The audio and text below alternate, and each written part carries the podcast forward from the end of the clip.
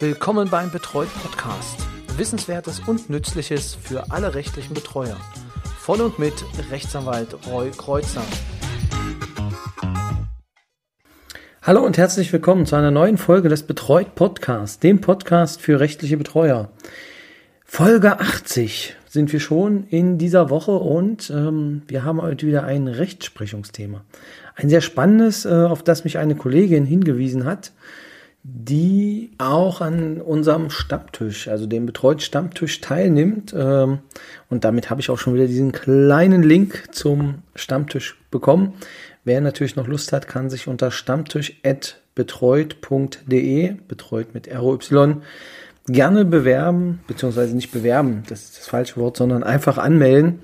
Und äh, dann füge ich ihn zum, ja, zu dem Verteiler hinzu und dann kann er am 21.04.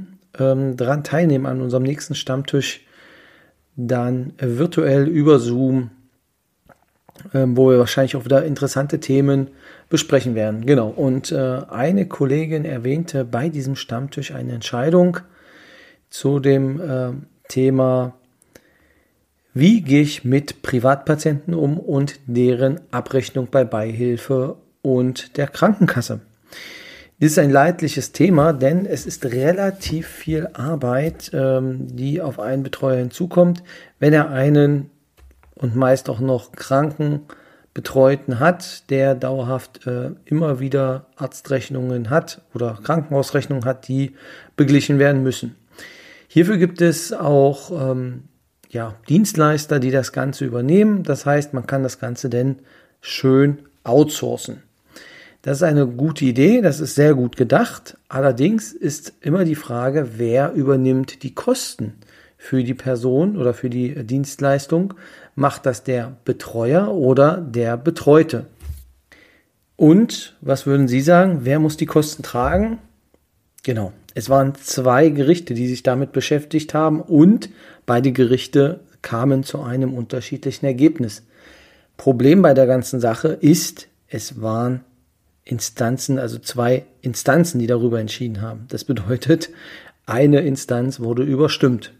Um es jetzt ganz deutlich zu machen, das Amtsgericht Schöneberg hat eine Entscheidung getroffen, die anschließend denn vom Landgericht Berlin wieder einkassiert wurde. Aber alles nacheinander. Wir gucken uns erstmal die Entscheidung des Amtsgerichts Schöneberg an. Ja, die Entscheidung des Amtsgerichts Schöneberg ist aus dem Jahre 2021. Wer das Ganze nachlesen will, der hat die Möglichkeit zu dem Aktenzeichen 106c 292 aus 20 des Amtsgerichts Schönebergs. Ähm, ja, der kann sich diese Entscheidung einmal heraussuchen. Was war passiert? Ich äh, trage in dem Fall jetzt den den Tatbestand einmal vor und ergänze ihn bzw. erläutere ihn. Der Kläger ist Beamter des Landes Berlin und erlitt im Mai 2017 einen Schlaganfall mit massiv bleibenden gesundheitlichen Folgen. Die Beklagte in dem Fall genau, wurde mit Beschluss des Amtsgerichts Schöneberg zu dem Aktenzeichen vom 2.6.17 zur Betreuerin des Klägers für den Aufgabenbereich der Gesundheitssorge und des Aufenthaltsbestimmungsrechts für die Heilbehandlung bestellt. Die Betreuerin, die Betreuung durch die Beklagte wurde mit weiterem Beschluss des Amtsgerichts Schönebergs um die Vermögenssorge sowie Vertretung gegenüber Sozialleistungsträgern erweitert. Nun gab es einen weiteren Beschluss des Amtsgerichts Schöneberg und äh, ja, da wurde die Fragestellung äh, geklärt, ob es eine Geschäftsfähigkeit des Klägers gibt, also beziehungsweise musste durch ein Gutachten das festgestellt werden. Am 9.11.2017 beauftragte der Kläger im Beisein der Beklagten den Dienstleister Medirenta mit der Prüfung und Abrechnung der bis dahin für ihn ergangenen Beihilfebescheide vom Landesverwaltungsamt Berlin und der Leistung der privaten Krankenversicherung des Klägers, des DBK Krankenversicherungsvereins AG, wegen der Einzelheiten wird verwiesen auf die Akte.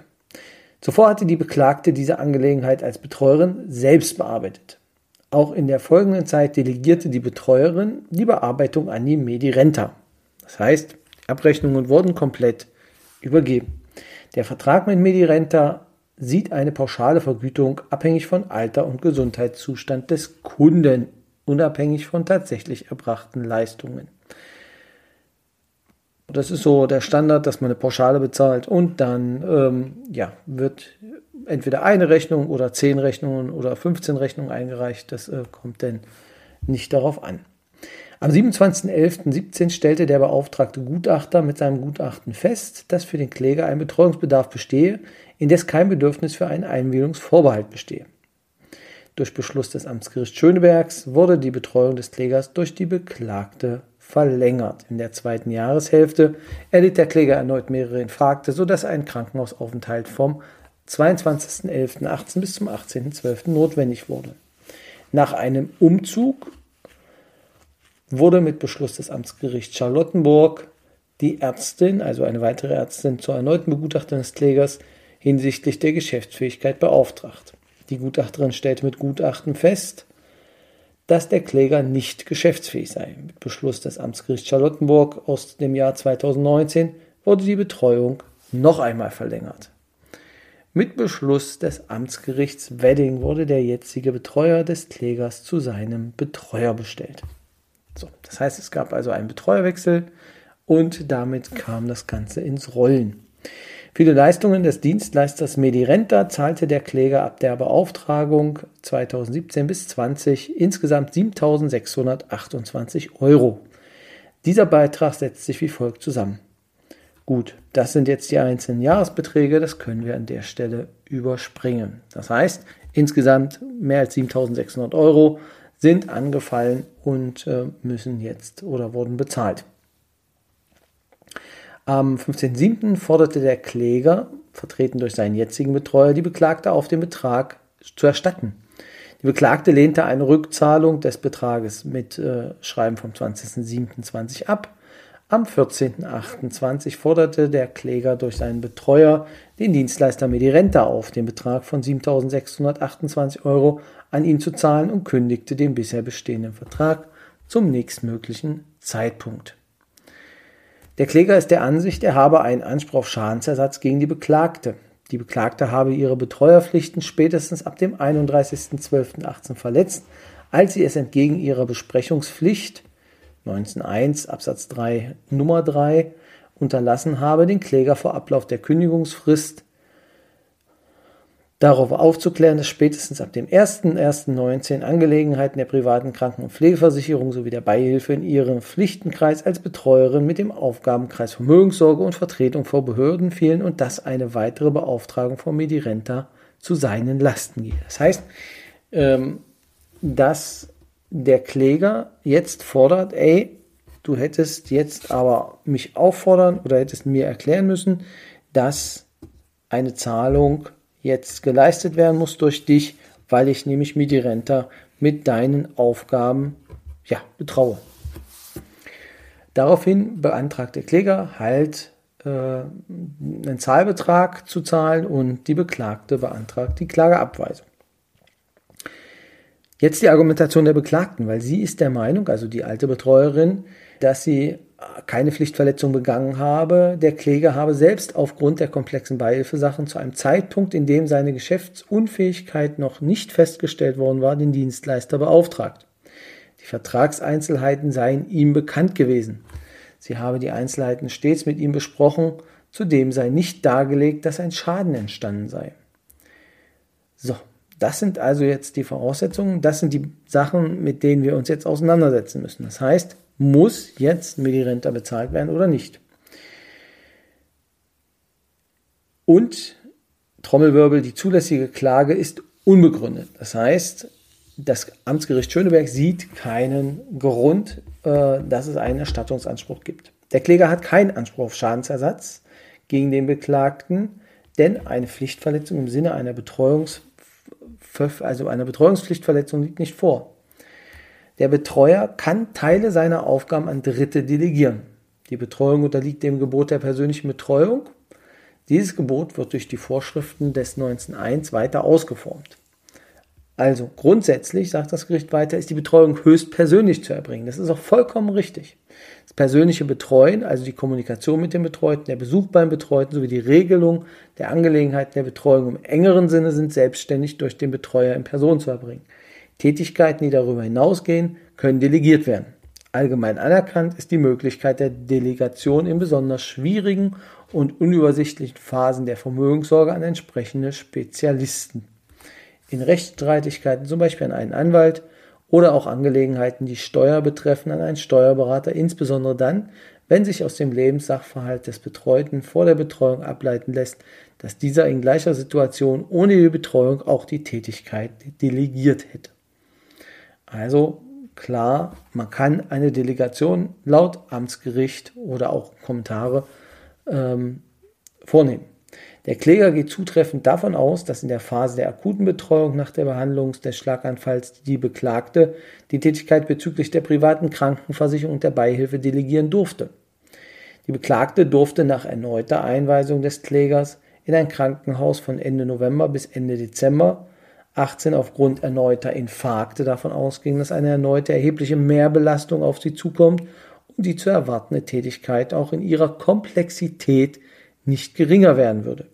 Sie durfte die Tätigkeit im Bereich der privaten Krankenversicherung und der Beihilfe und darüber hinaus weiterhin delegieren. Denn der Kläger hatte die Medirenta am 9.11.2017 ursprünglich selbst beauftragt. Das ist auch ein wichtiger Faktor für das Amtsgericht, dass es diese Selbstvornahme gab durch den ähm, Betroffenen. Und ja, denn äh, es gibt noch weitere Ausführungen, die jetzt äh, insoweit nicht relevant sind, beziehungsweise die wichtigsten Fakten sind ähm, erstmal hier benannt. Die Frage ist, und das führt das Gericht vielleicht noch aus, das sollte man noch sagen, äh, die sagen halt, okay, er ist denn quasi oder die neue Betreuerin ist daran gebunden. Also wenn derjenige vorher schon wollte, dass es diese Midi-Rente-Abrechnung gibt, dann äh, muss man sich auch eigentlich dann später darauf dann, muss man sich auch daran festhalten lassen, dass das äh, weiterhin so gemacht wird. Nun habe ich es schon vorweggenommen.